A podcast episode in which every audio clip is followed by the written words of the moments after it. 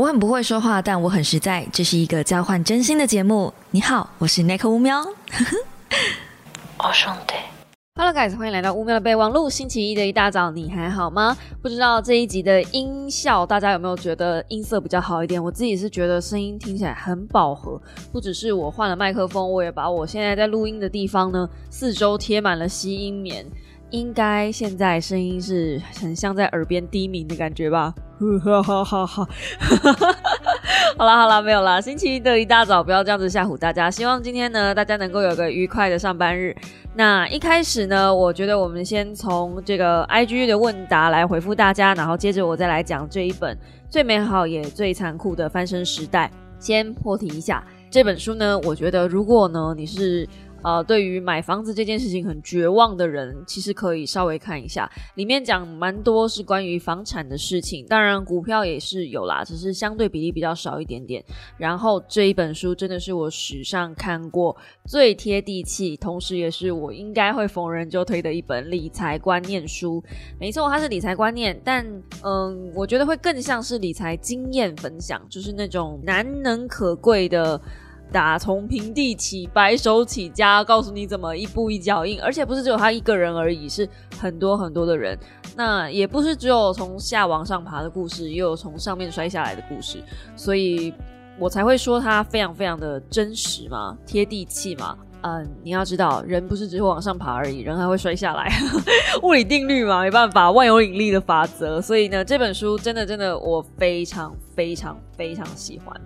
好，那就先破题到这里，我们剩下的留到最后再来分享。我们先回答一下 IG 大家的问题，可能是我很久没有开这个呃在 IG 上面开 Podcast 的问答了，所以诶，其实这次问题还蛮多的，所以我就尽量简单的回复一下大家这样子。Nico 会肯定自我，对自己信心喊话吗？觉得觉得最近好难相信自己是身边的人会形容的所谓的优秀的人啊，就是身边的人都觉得你很优秀，所以你这边自我肯定喊话吗？呃，其实我也不觉得我自己是很优秀的人，我觉得呃，我身边认识太多太厉害的高手，所以我一直都觉得我自己其实就是个渣渣这样。我跟大家的差别只在我会录 podcast，我会剪片，然后我会看书。不对啊，你们也都会看书，所以。我我我跟你们没有什么太大差别，我一直都不知道我何德何能能够赢得这么多人的喜欢跟赏识，还有拥有这么多强大的伙伴在身边，但我就是非常感恩的、感谢的过每一刻。所以你问我说我会对自己信心喊话吗？答案是不会。如果说这世界上有一个人非常没信心的话，那就是我了。尤其是就是发生了很多事情，每一次只要呃有人在质疑我，或是有我发生一些事情的时候，我都会反复的问自己。说到底是不是我做错了？我现在遭遇的状况到底是不是正确的？是正常的吗？然后再去问身边的人说，我现在遭遇的状况是正常的吗？到底是不是我做错了什么？我应该要做什么去改变或是去矫正它？所以你问这个问题是完全问错人了。因为如果说这世界上有一个人。呃，必须要选一名代表，说是信心最不足的第一名的话，我应该是可以去报名啦。就是如果信心不足是一个马拉松或是一个奥运比赛的话，我觉得我应该可以代表国家去参加比赛。但是呢，嗯，信心不足不等于没有办法好好的面对自己，我觉得这是两件事。那我也很认真的在把自己从。真的真的做什么事情都不 OK 的状态下拉到现在这个样子，你会这样子觉得，可能是因为有可能啦，我猜猜，可能是因为你是完美主义者，所以你做什么事情都不是很，就是觉得好像我还不够啊，就没有像你们说的那么好啊，这样。但其实这是完美主义在作祟，嗯，所以你要相信你自己其实是已经够好了，在你世界里的八十分，其实在别人看来可能已经九十五了之类的。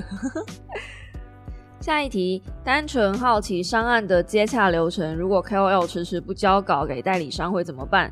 所以很多代理商都喜欢提前预约，然后呃不断反复的确认 AB 卡，而且他们都会把 AB 卡压得非常前面，比如说上片的日期可能是六月中，但是可能五月底就要先确认 A 卡，然后他会压什么六月初再确认一次 B 卡。那这样子对于辛苦工作的 KOL，尤其是准时上片、准时交稿的 KOL 呢，就非常痛苦。我现在就是卡了两支片，你们不觉得我开始出片又不稳定了吗？就是因为，嗯，我又卡了两支片在底下，然后我必须要先把这些影片赶给他们。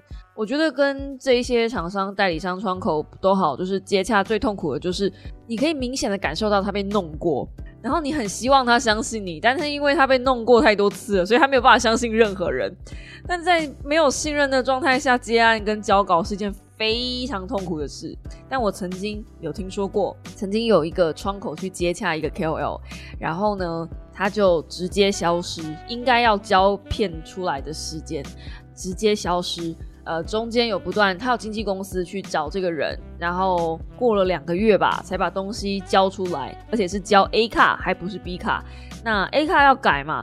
改了之后呢，就是这个需求提出来之后呢，又消失了，好像两三个礼拜才把这个东西交出来，非常神奇的一个人。最后他把自己的频道卖掉了，好像，但反正就嗯，对啊，我们就祝福他，祝福他，嗯，好。唉，代理商应该会疯掉吧？遇到这种人。好奇乌喵测过十六型人格吗？是哪个测验型的嘞？这个其实让我卖个关子，因为我想要留一个到呃直播的时候跟大家一起做测验，嗯，所以让我卖个关子，提醒我做这件事情。我是真的很想要跟大家一起测验。呃，请问有推荐的存股吗？我之前是买和库，但现在太高了下不了手，谢谢。现在已经是股票崩盘的时候了呀，就是。嗯，已经是近半年来吗？股市最低点的时候，如果你还跟我说现在太高下不了手，那大概没有一只你下得了手的了，我想。然后告小小告诉大家一个小小尝试吗？嗯，正正常的正常的名模，呃，不是名模，名嘴，然后自媒体或者是就是你们知道这种自带流量的人。是不能在网络上推荐大家买哪一只股票的，这是犯法的，因为这会有呃内线交易或是炒股的嫌疑。我现在是认真的，是我会被去抓起来关的那一种，所以不要再问这种很智障的问题。就算没有啊法律上的责任或是条件，请问一下，为什么我要推荐你要买哪一只股票？你自己不会做功课吗？为什么我做了功课之后，我就要白白的送给你这件事情啊？就是，而且你我说了之后，万一假设你真的去买了，然后翻船了之后，你要来怪我吗？啊，赚钱你会来分我吗？不会嘛。所以为什么还要问这种问题呢？就是，然后什么网络上的医美，就是我每次在做那些医美的东西，大家会问我说，哦，那你做这个多少钱？不能讲嘛，就是价格这种东西它是浮动的，而且也有一些就是医疗上的东西，就是不能讲价格，那公贵了吧呀？然后不来听，不来听，哈，气死我了。好的。接着是呃，Nico 都是怎么想 YouTube 说书的讲稿啊？觉得你讲的好流畅，很厉害啊！哎呀，这个没有什么，就是多练习、多看、多听、多练习哦。没有多看，多多多练习，多练习。呃，如果你可以有兴趣的话，你如果不担心自己心脏会爆掉，然后嗯，会觉得自己看了拍米亚的话，不觉得自己眼睛看到脏东西的话啊，你可以往前翻翻我第。一支的说书影片，二零一八一七那个时候的影片，哇塞，真的是很可怕。然后那个时候的稿子，我其实现在也有一点，嗯，我都有点想把那个时候有一些必读拿出来再重新写，你们知道吗？Oh my god！但你知道我已经做这么多年的说书了，然后每一支影片真的都是我写的稿子。从第一支说书，哎，没有没有第一支说书，就是开始决定下定决心要好好认真做说书这件事情之后，我一直都是写逐字稿，完全照着稿子念的那一种五六千字的稿子。嗯，可能刚开始就三千字，然后慢慢变四千五，到最近演化变成五千字起跳这样。它是有个脉络跟逻辑跟。呃，慢慢的习惯的，所以我也很感谢大家，这样 有你们，我才有这个机会练习。好的，下一题，不喜欢同事上班的态度，前端切板却变成不喜欢学东西，还要我帮他找语法，不帮他就说很慢研究中。老板不骂他，导致网站现在整个都等他再改好，还问我什么时候上线，他不知道啊，我该反映给主管吗？谢谢。我觉得你可以用一个比较巧妙的方式反映给主管，比如说主管问你什么时候网站要上线的话，你会说：“哦，我不知道哎，我前几天问他了，他说他也不知道什么时候会改好。”你不要帮他找语法，因为如果慢是他的责任，是他的工作，那是他的业务内容。那老板如果不在乎，表示这件事情不重要，就这么简单。因为如果老板在乎了，他就会去盯他，他不会去盯你。那如果老板在乎，然后老板来盯你，那这件事情就很值得拿出来讨论的。问题就不是嘛？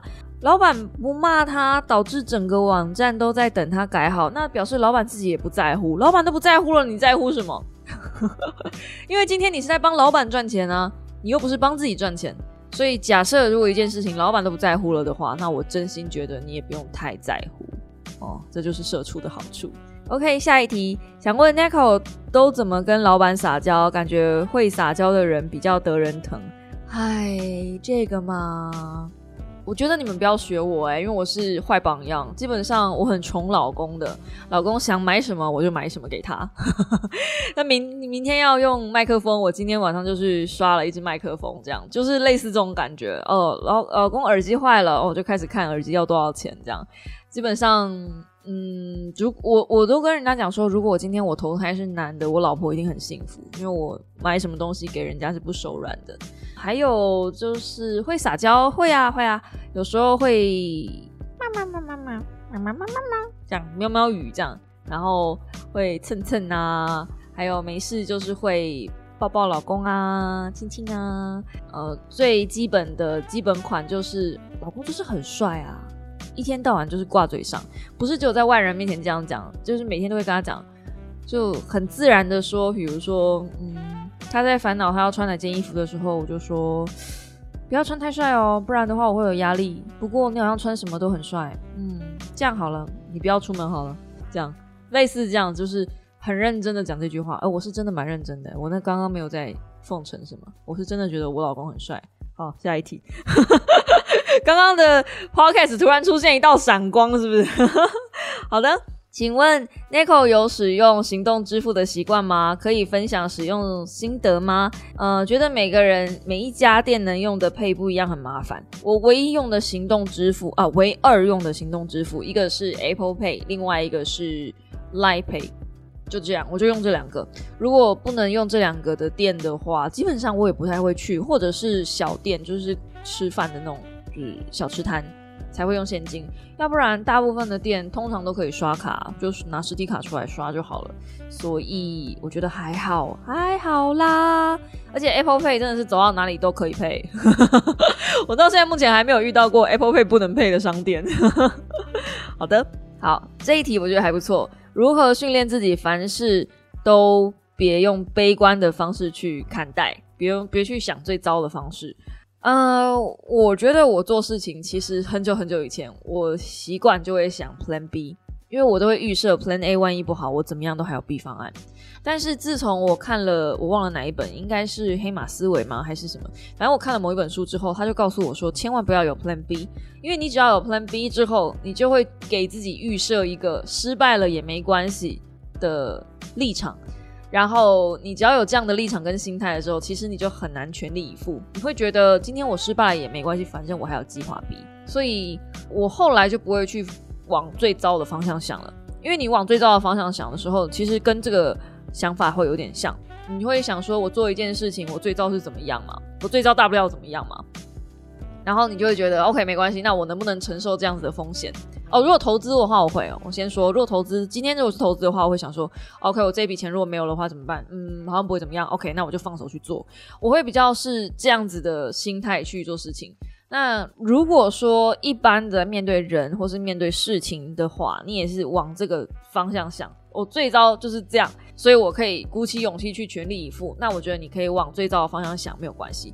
但如果你是我是我把最糟的状况想好了，然后就开始说烦恼说哦，我最糟的时候我要怎么办？我要怎么处理那个最糟的状况？假设都没有人理我了，我今天做的事情就失败了，然后我一塌糊涂，一塌糊涂之后我要去跟谁借钱？我什么开始去想一些失败之后的配套措施？那我建议你就完全不要去往这方面思考，你不要去想配套方面的的事情，就失败之后的配套措施是等失败之后再来讲。你可以先设想一下，失败的时候你遭遇到的那个处境，你会不会让你觉得很难过？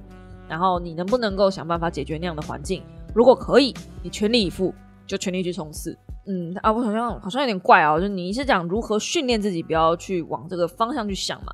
其实我倒没有到训练自己，因为你习惯那样的思考模式之后，就是你把呃悲观这件事情当成一个手段去撑住你往前冲的动力之后，思考悲观这件事就没那么可怕。我本来就不是一个很正能量的人，我先说。我超级不正能量，一个得过忧郁症的人，甚至现在忧郁还没好的人，怎么可能会正能量呢？不要闹了。那我唯一的方式是我把这些东西转换成我的动力。当我知道我最糟的状况是什么样子，而且我已经 been there done that，我已经知道自己在那个处境底下我会怎么样了之后，我就告诉自己，我绝对不要再回去那里，我绝对不要再做到那样的地步，我绝对不要再。呃，把自己陷入那样的状况，然后我要怎么去避免那样的状况？所以我觉得没有那么糟。你要看你怎么样看待这个事情，以及你看待这个事情之后，你要去做什么样的事，后续的行动才是嗯这个关键。你怎么去想这件事情，其实没有太大的关系，我觉得啦。希望我这个表达没有太没有太抽象，希望你听得懂。那你如果听不懂，可以再来问我。OK。好，下一题，请问你有打算留长发吗？哎呀，这个小猫问到了一个关键呐！我现在刚好是在留长跟剪短的一个很尴尬的交界处，我真的很想留长，我真的，但是 demo 洗个洗没有啦，其实我现在正在留长的阶段啦，真的啦，我会留长，就是就是每次只要长到一个地方的时候，我就觉得自己看起来没精神，我不知道你们会不会那种感觉，然后黑长直看起来就是。唉，黑长直的头发整理的好的话，会很有气质啊。整理不好，就跟女鬼没什么两样啊。大部分的时候，我又懒得整理头发，只会把头发绑起来而已。那既然我把头发绑起来，你们知道马尾嘛，就在后面，其实绑起来跟秃头没什么两样。就正面看到的时候，而且又没有刘海，正面看到的时候，脸就是一个圆形，完全没有任何发型可言。嗯，那还不如剪短，放下来的时候还没那么热，对不对？那我问了我老公，就是基本上他希望他老婆是长什么样子嘛？有一个参考依据嘛啊，结果他跟我说我，不然你剪短好了，现在夏天比较热，你冬天再把长发留回来啊。想说这男人是不是觉得头发是伸缩拉长的？我是伸缩自如的爱嘛，是不是？那个头发是需要一整个冬天，甚至两个冬天才有办法留长的。你现在告诉我夏天要剪短，然后冬天再变长，我史莱姆是不是？所以呢，嗯，留长吧，就是这样。嗯，好的。那下一题，嗯，跟囧大一起的文字狱，感觉你都很本色演出，既活泼又真实，同时你们也激荡一切出不同的火花，很有趣。说到这个就尴尬了，因为文字狱一开始囧大跟我讲的那个企划方案，跟现在演变的企划方案完全不一样。就本来说以前会是有应该有个脚本，就总大应该会先给我一些东西题目让我去准备。我们第一次。节目还有开会之后，就是每一次都是呃开播的前几分钟，或是前一天吗？晚上我才会知道你隔天要录什么。然后本质上就是一直尬讲，然后配合他这样，所以谢谢你哦，谢谢你的说我本色演出，因为我除了本色演出以外，我还真不知道我能怎么演出，就是毫无准备啊。我自己觉得我自己在呃，就是五秒备忘录也是本色演出啊，我也是麦开了就一直讲讲讲讲讲，可能你会觉得有点不一样，是因为有另外一个人可以陪我聊天。这个感觉是不太一样的。我一直很羡慕那种 podcast 是有两个人可以主持的，所以也是因为这样，我才答应了跟囧大这一次的合作。我觉得双人主持搭档真的是需要一点点默契。像就算我如果跟我老公一起合作的话，哎，他好像开了麦这样讲了之后，他会陷入一个导师模式。我不晓得他自己有没有发现，他不会让我说话，他会很侃侃而谈他自己的东西，然后他会否定我所有的。呃，沟通内容，而且就对，就很强势。然后这个东西是在龙凤斗那个时候呃发展出来的，然后现在它有比较好一点点，但是依然，我觉得他好像面对麦克风没有镜头的时候会非常紧张。那其实是他紧张的表现，就是一直讲，一直讲，一直讲，然后不让别人讲。这也不是一个，所以意外的，我老公并不是我的一个好搭档。如果有一天有可以的话，我真的很想找一个搭档是可以陪我一起录 podcast。到目前为止，我真的还没有遇到一个我觉得适合的搭档。嗯，然后他说，呃，我觉得接纳自己当下的生活跟情绪不是那么认命简单，是一个好好陪伴自己，让自己接受跟理解的历程。然后终于要问问题了，你在分享生活跟各方面生活经验之后，有种过度曝光或是燃烧殆尽的感觉吗？呃，会。其实我一直都有一种觉得自己过度曝光吗？过度曝光其实也还好，因为我没有很红嘛，就没有很红就还好。但是我一直有种燃烧殆尽的感觉，没有错。因为现在的时间是星期天上午四点三点四十一分，我一直都是。这个时间，然后燃烧到最后一刻。明天早上还要起来，然后陪老公去呃放天灯，去 FGO。可是因为有这些活动，所以我现在还要工作。那我一直是用工作在填满自己的生活。那很遗憾的是，工作就是生活，然后曝光我的生活就是工作的一部分。那还好的是，因为我是知识型 YouTuber，所以勉强我还可以跟大家聊聊书啊，聊聊电影啊，聊聊一些时事什么的，就是并不是完全 focus 在很全然的把自己的生活曝光上去。如果今天是嗯，比如说亲子类型的频道，那可能就真的完全的生活跟工作没有切割，所以我觉得我还没有到那个地步啦，还可以接受一点点啦。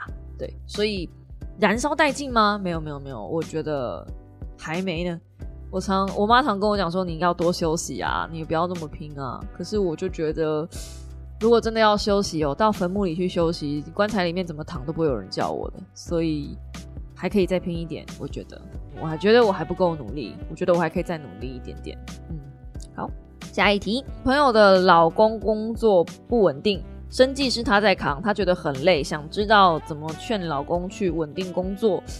啊，这个问题其实有一点微妙，因为所谓的老公工作不稳定，如果老公的工作是他的梦想的话，有没有可能他的梦想会有有一天成真的时候呢？那作为老婆，你是要像呃李安的老婆那样子，你要支撑他到他梦想成真为止，还是这个老公基本上就只是在打零工，然后漫无目的的生活？那如果是这样子的话，可能可以把一些生活重担摊给老公看。就是询问老公有没有什么未来的计划，有没有生小孩的可能，有没有买房子的规划等等的。你开始跟他聊规划，跟他聊五年后、十年后，提醒他现在的日子这样子下去不行。那看他的反应跟态度，如果反应跟态度不是甚好的话。这个 当然，你还要是要观察期啦，就是你也不能无止境的就让他，因为我真的认识太多男生，就是把场面话讲的很漂亮的那一种。我真的很讨厌男生开空头支票，就你你宁愿一开始就跟我讲你做不到，你不要后面骗我，因为你骗我，我就会在你身上浪费很多时间。那我这个人最讨厌的就是浪费时间，时间真的太珍贵了，浪费时间比浪费钱还罪大恶极。所以呢，给你一个小建议，就是这样子去跟你朋友讲，去观察，然后去跟她的朋友、跟她老公聊未来规划。如果她的老公什么都没有，一脸茫然，就是想要混吃等死，然后靠老婆养的话，那就问问自己有没有办法像李安的老婆一样那么伟大。只是你养的不是李安。OK，好，那最后一题，每次老公都画成那副鬼样子，美术系毕业的你会不会想要亲自出出手？OK，大家对于美术系毕业这件事呢，有一个太过高的期待。虽然我是美术系毕业，但其实我不会画画。我不见得画的比我老公好，可能就好一点点吧。但我不见得画的很好，我不会画漫画，我顶多的强项是素描吧，也完全不在二次元的档次里面。我那时候修的是油画，画的是嗯印象派的东西，就是莫内啊，就是比较比较用点去。就是去画东西的东西，所以我不用画的很像。那大学的时候，我最主修的是摄影，就是拍照的东西，不是主修，副修，副修是摄影，拍照的东西。然后我写的是一些当代理论的东西。如果你们有去看一些当代艺术展的话，你们会发现其实不用画的很像，当然形要漂亮，但是不用画的很像。追求一模一样，已经不是艺术这件事情在做的了。因为如果你要真的一模一样的话，你为什么不去拍照就好？你就按快门就好啦。所以我在美术系养成的是美感，而不是把东西变得很像，就这是两件事，所以大家对于美术系可能会有所误会。嗯，那我会不会出手呢？不会。所以，因为我老公说真的啊，他画的东西虽然大家都吐槽他很丑什么的，但我觉得很有他自己的个人特色。认真来说是好看的，就是，哎，我不应该用好看的，应该用就还有他的风格，那个东西就贴出来就知道这个是他画的。所以我嗯，认真说蛮佩服他的。这样子，哎呀，老公做什么都是香的啦！我跟你们讲，好的，那今天的 I G 这个回答问题就到这边告一个段落。如果你们还没有去 follow 我的 I G 的话，拜托 follow 一下 I G 好不好？我 I G 好像差差几个人吧，就就就多两万，就到两二点六万了。嗯，还差几个人而已，所以拜托了。我看那个卡在那里卡那么久哦，而且我觉得 IG 涨粉真的有够难的。我现在是二五九三六，真的是差几个人而已。对，所以如果有用 IG 的话，拜托拜托帮个忙好不好？就让我看到二点六，让我觉得我自己有在成长。这真的是我可以接受自己缓步成长，但我真的不能接受自己没有成长。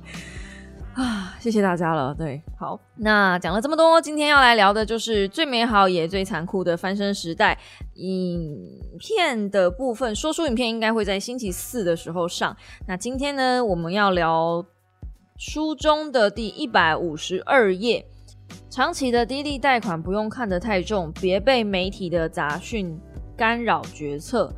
呃，我觉得。光是这个小标题就有很多东西可以讲。就媒体其实是一个很容易会干扰大家决策的平台，你们不觉得吗？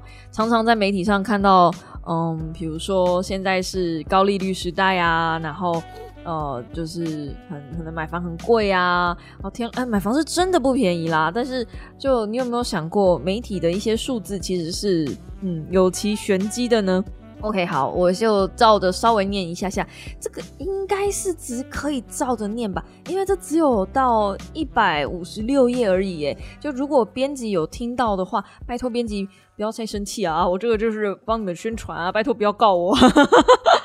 好的，最近看到一则新闻蛮夯的，各家标题差不多，大概就是夫妻两年收合计两百五十万。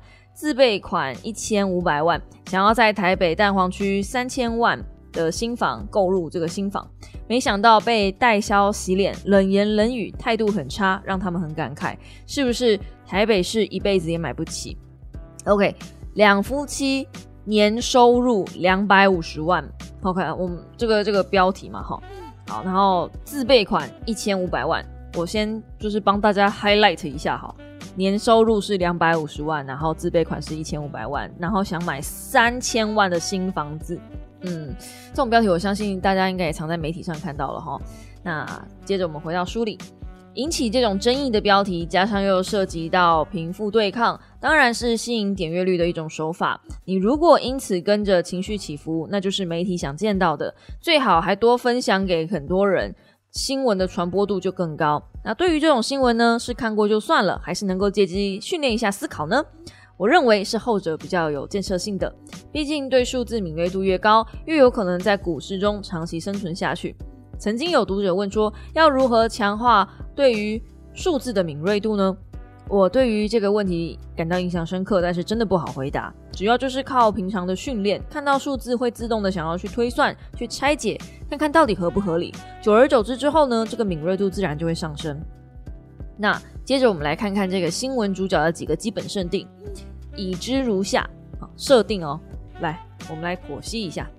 除了我刚刚讲的两两百五十万跟自备款的一千五百万，然后接着是想要买。台北蛋黄区的房子哦，他有提到两房的新屋要三千万。那不少大众呢，把焦点放在就是被洗脸啊，态度很差啊，台北市一辈子都买不起啊，收入这么高还是买不起啊。但是要切记，这些都是情绪用语，没有办法让我们进步。大多都是杂讯，对于提升数字的敏锐度毫无帮助。如果你不知道这一段在讲什么的话，哎，你可以去看我上一支的说书，或是上一集的 podcast，在讲那个优雅的反驳这件事情，就是就是在聊这个。那就以上的四个重点，其他几乎都是后置上去的，也就是新闻调味料，就是关于数字的部分才是重点。那么接着我们来看，台北市蛋黄区的房子两房的新屋有没有三千万以下的？你上五九一的网站，点选台北市蛋黄区，像是信义、大安、中正、中山、松山这些区域，两房的两千万到三千万的区间就会跳出很多个物件。接着，让我们想一件简单的事情。如果要买三千万的房子，自备款一千五百万，表示有五成的头期款。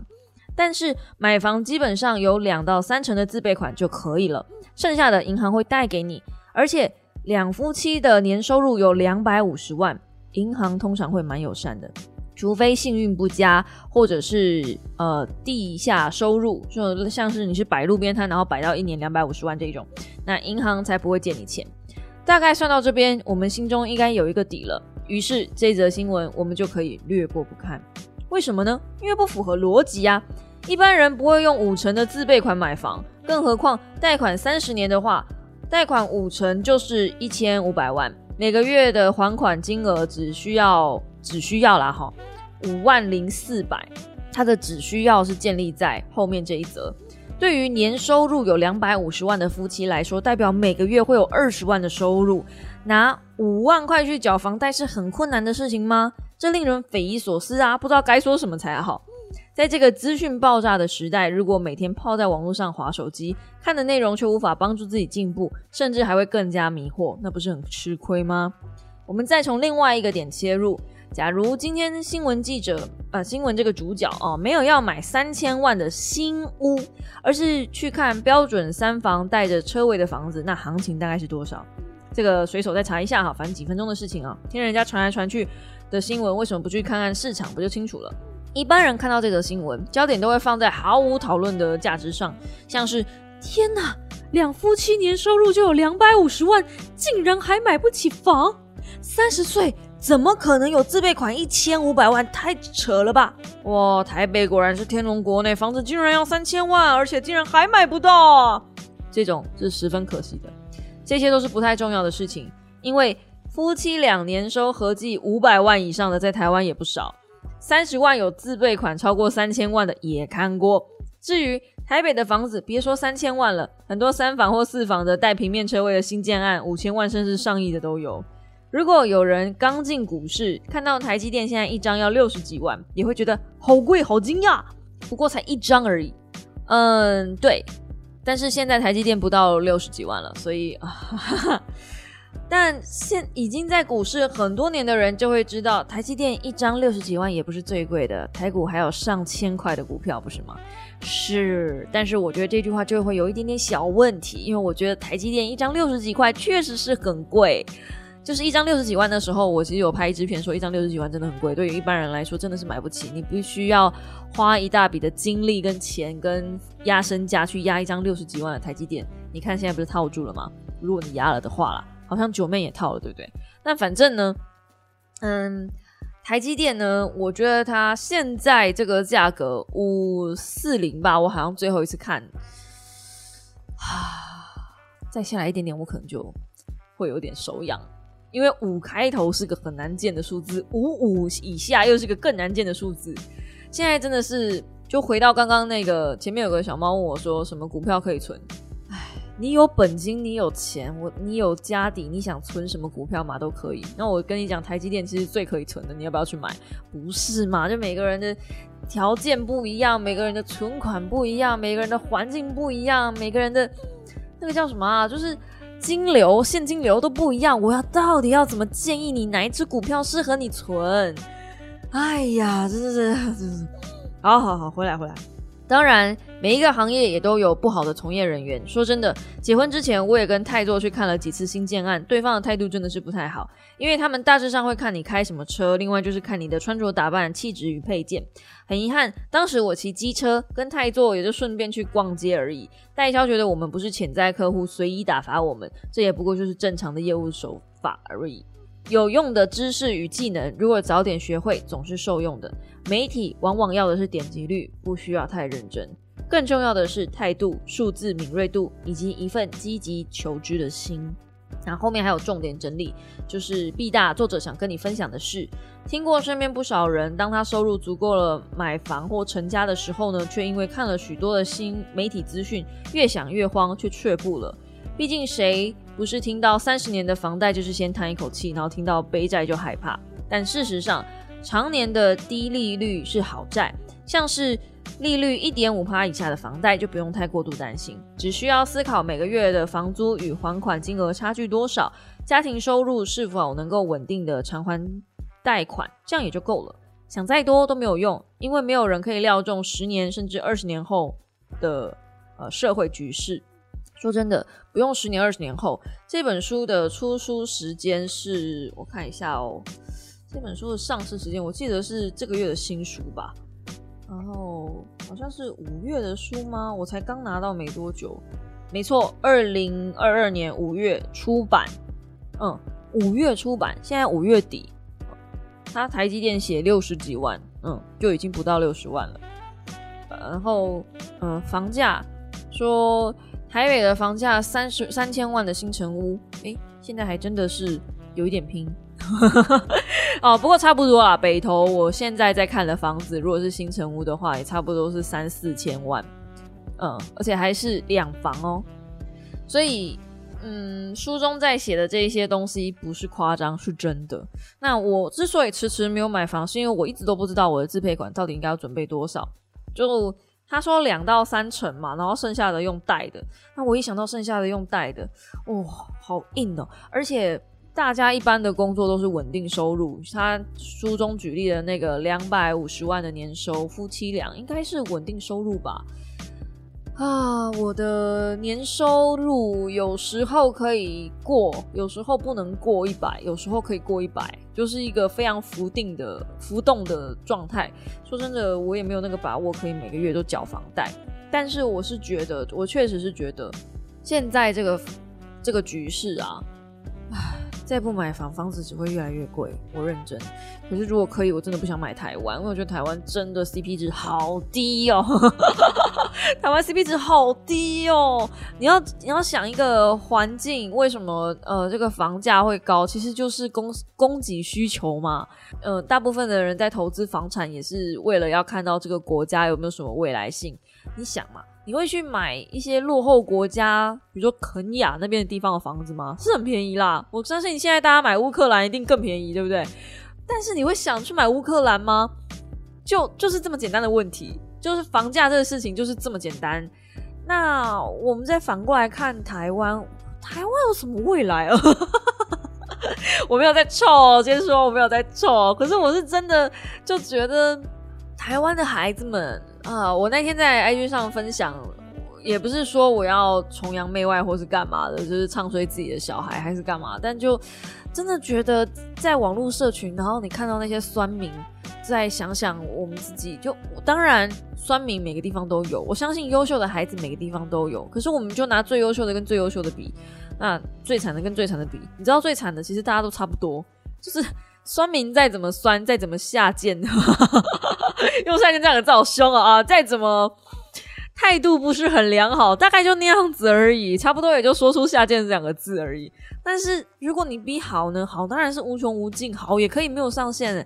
可是我们台湾的好孩子好像都被送出国外去了，你们没有发现吗？书中里面讲的另外一段是台湾曾经有一段很辉煌的时候，相信大家应该听到过，就是有一句台语谚语吧，呃。台湾及英卡吧，这句话翻中文就是台湾钱淹脚目，就台湾的钱多到可以淹到脚踝去了。曾经有过那个黄金年代，是你大概吐一口痰，随便倒在路上都会有钱的那一种。当然这是夸张，但就类似。曾经有那个年代，那钱都去哪里了？你们不会觉得很奇怪吗？就如果台湾真的是有过那么辉煌的一个时刻，为什么到我们这一代啥都没有了？为什么连劳健保都在一天到晚喊破产？没道理啊！不是台湾钱淹脚目吗？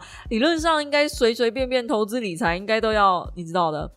那两个原因，其实书中讲到一个原因，是因为大部分的台湾会赚钱的人都把钱拿去国外避税去了。就是外汇存底的部分，就对啊，就是你不能怪那些有钱人嘛。如果是我的话，我也不会想要把我的钱留在台湾课税啊。台湾税真的很重哎，尤其是遗产税超重哎。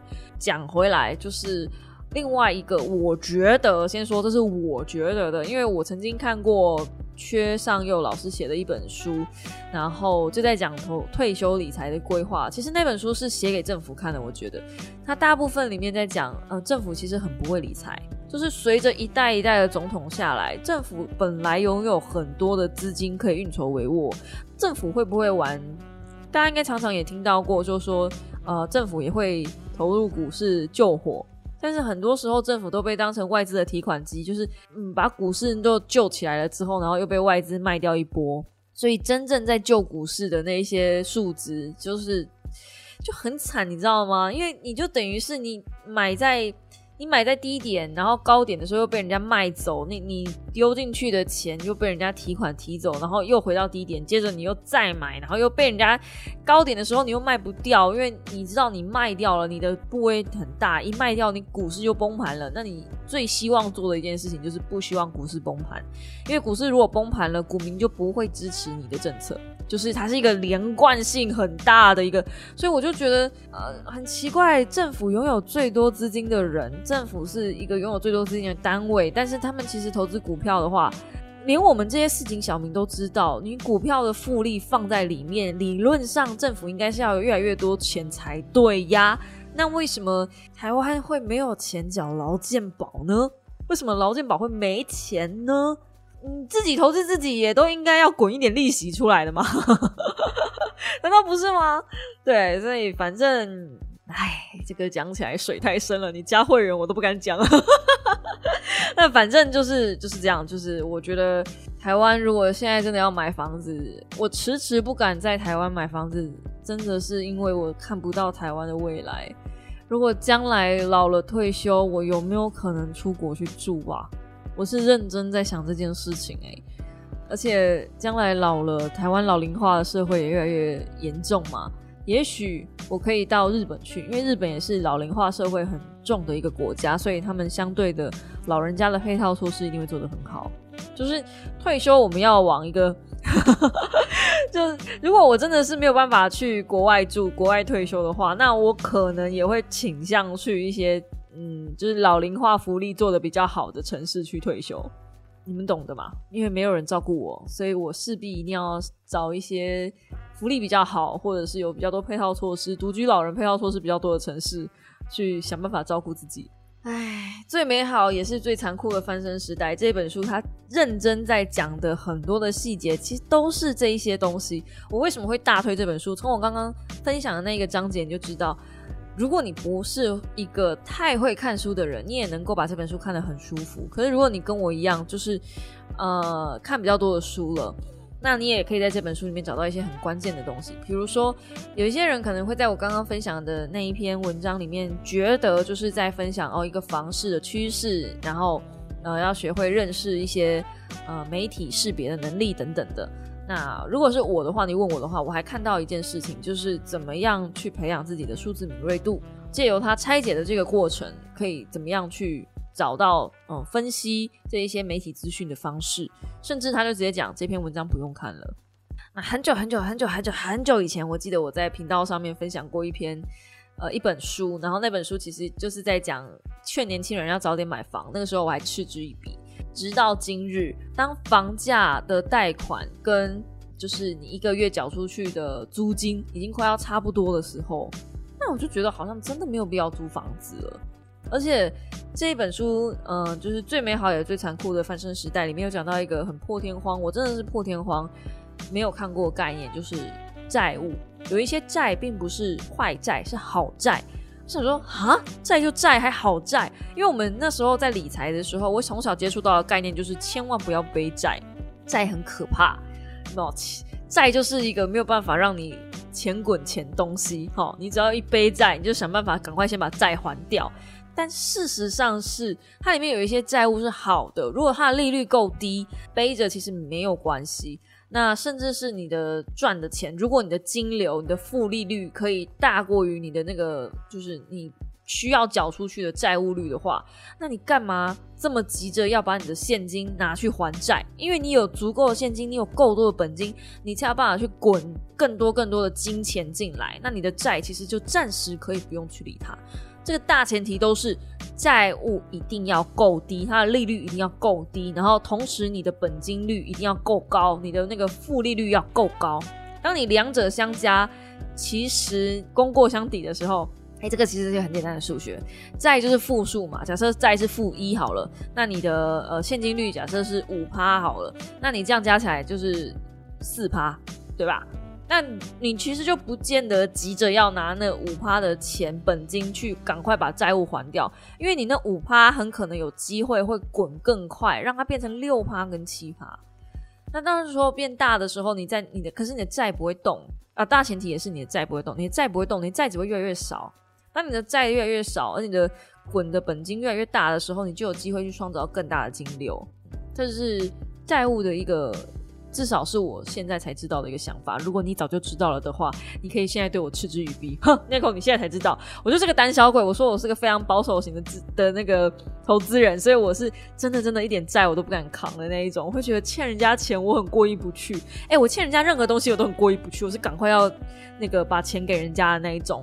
我真的不晓得为什么有些公司可以月结。你知道我现在的案件量，光是人家欠我的钱就欠了快二三十万。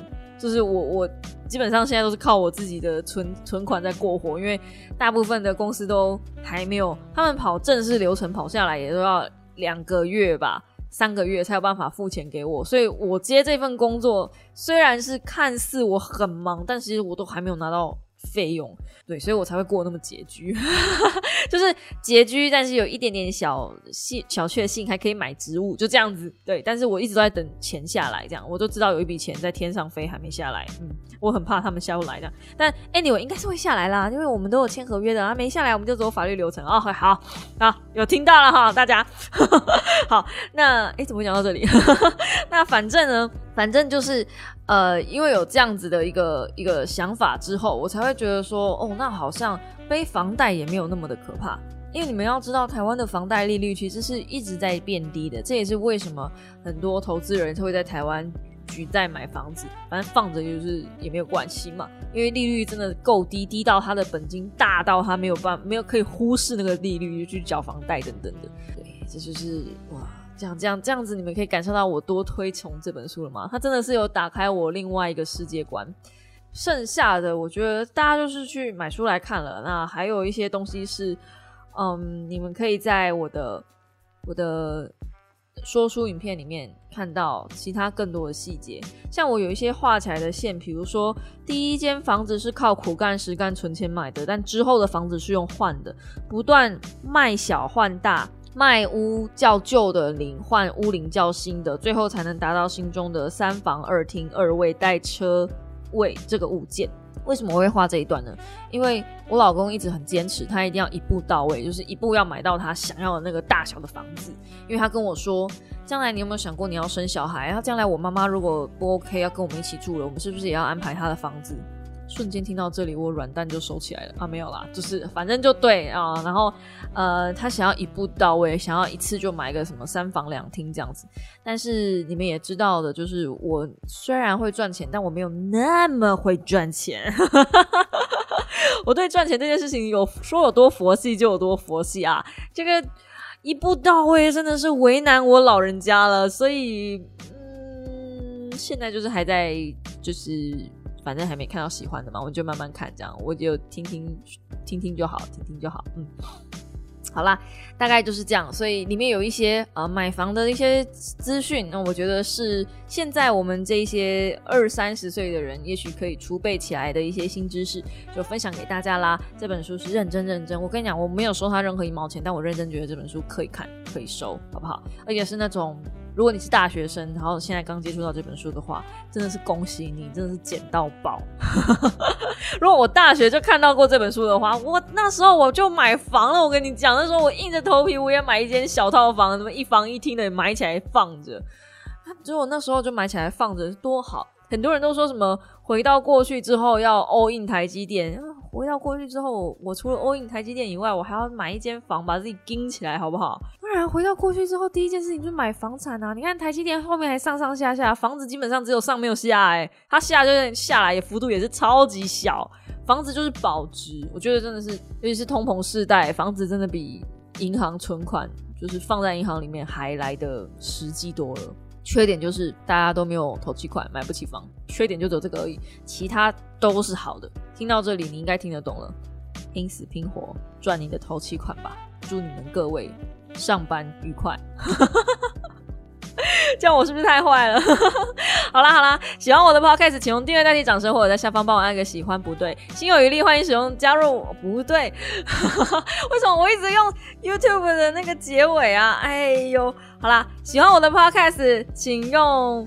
评分、订阅、按赞、留言的方式支持我，让我知道这个 podcast 是有人在听的。我真的觉得我 podcast 没有人在听诶，然后很多人在那边说文字狱很好听，奇怪了，奇了怪了，我真的是没有觉感受不到热度，感受不到。